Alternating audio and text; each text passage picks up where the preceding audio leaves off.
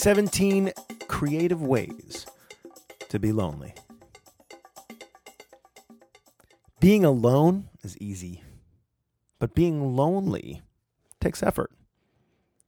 We're social animals, which means we like to be in groups. Yes, even that person who loves posting introvert porn on Facebook still has friends and enjoys gatherings of like minded people from time to time. In the same way that headaches let us know we might need to drink more water, the feeling of loneliness lets us know we're deficient in human connection. So, what if we want to be more lonely? What if our current levels of depression just aren't doing it for us and we want more? Well, that's where creativity is needed. Instead of just avoiding social gatherings or not reaching out to friends when we need help, we need to design our life for loneliness. Here are 17 ways you can engineer your life for more loneliness. Number one, live alone. The best way to ensure you don't spend time with other people is to create a default setting where there's no one around. Number two, justify living alone. You'll get challenged on this, so make sure you have a good, strong list of reasons why you could never live with other people. Go back through your past roommate situations and remember all the bad times, all the times you wish you'd lived alone, and keep those in the forefront of your mind.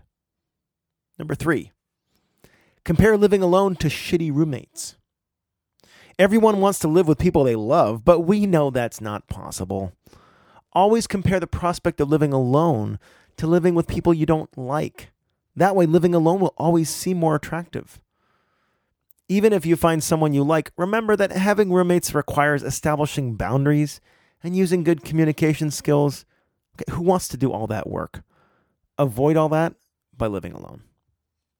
Number four, have as few needs as possible. Having needs means we increase the chance of having to involve someone else in our life, and we want to keep the option to be alone open at all times. Number five, if you have needs, keep them to yourself. If any pesky needs slip through, make sure no one knows about them.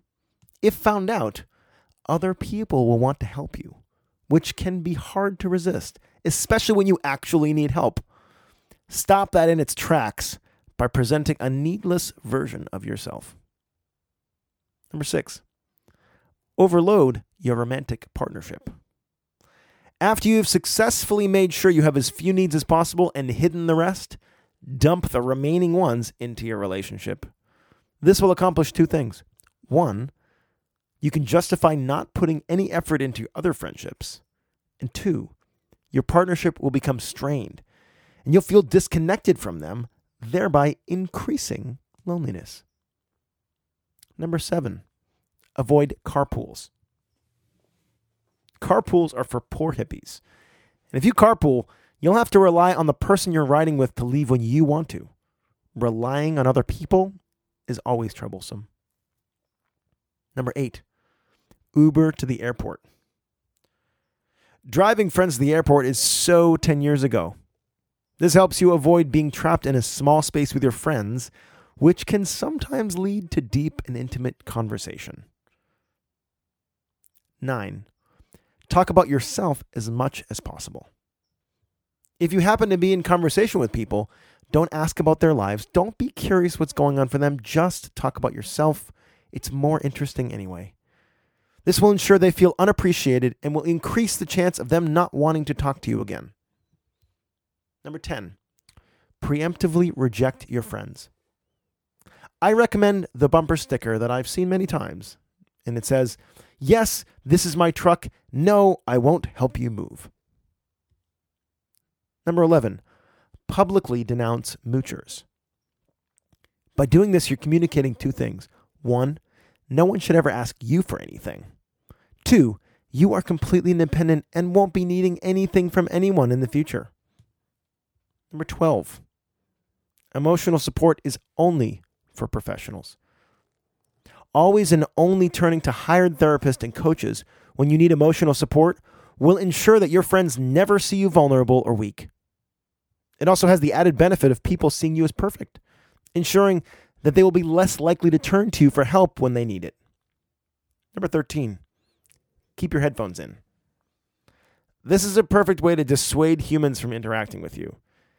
You don't even need to be listening to music or podcasts, just keep them in anyway. Number 14, keep it professional. When you're at the grocery store or places where people are doing jobs, make sure you keep things impersonal. Treat people like the robots they will be replaced with in 20 years. Don't ask them how their day is going or engage them on any kind of meaningful level. Number 15, use an identity to justify your behavior. Let's face it, not everyone will be happy with your isolationist attitude towards the world.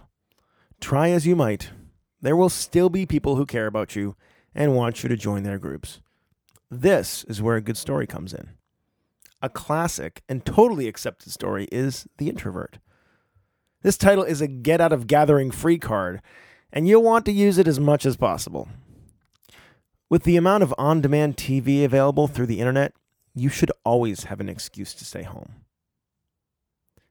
Number 16. Reject this entire list as bullshit. You understand this is satire, and you won't be fooled by the author's subtle attempt to get you off the couch. Make sure you go through and dismiss or refute everything here that ruffles your feathers. Number 17, fight back. Go to the Buddhism Facebook page and leave a comment about how the author must just be an extrovert and doesn't understand introverts. This has been 17 Creative Ways to Be Lonely, written and read by Dave Buddha in my most satirical and snarky voice. What did you think about that? Well, if you liked it, maybe you can send me an email and tell me, keep up that satire shit, Dave. It's fucking funny. Or you can be like, you're an asshole. Or you can go and reject this entire list as bullshit, as I suggested in number 16. Some people did that, and it was quite ironic and fun. Whatever you do, I hope to see you next week.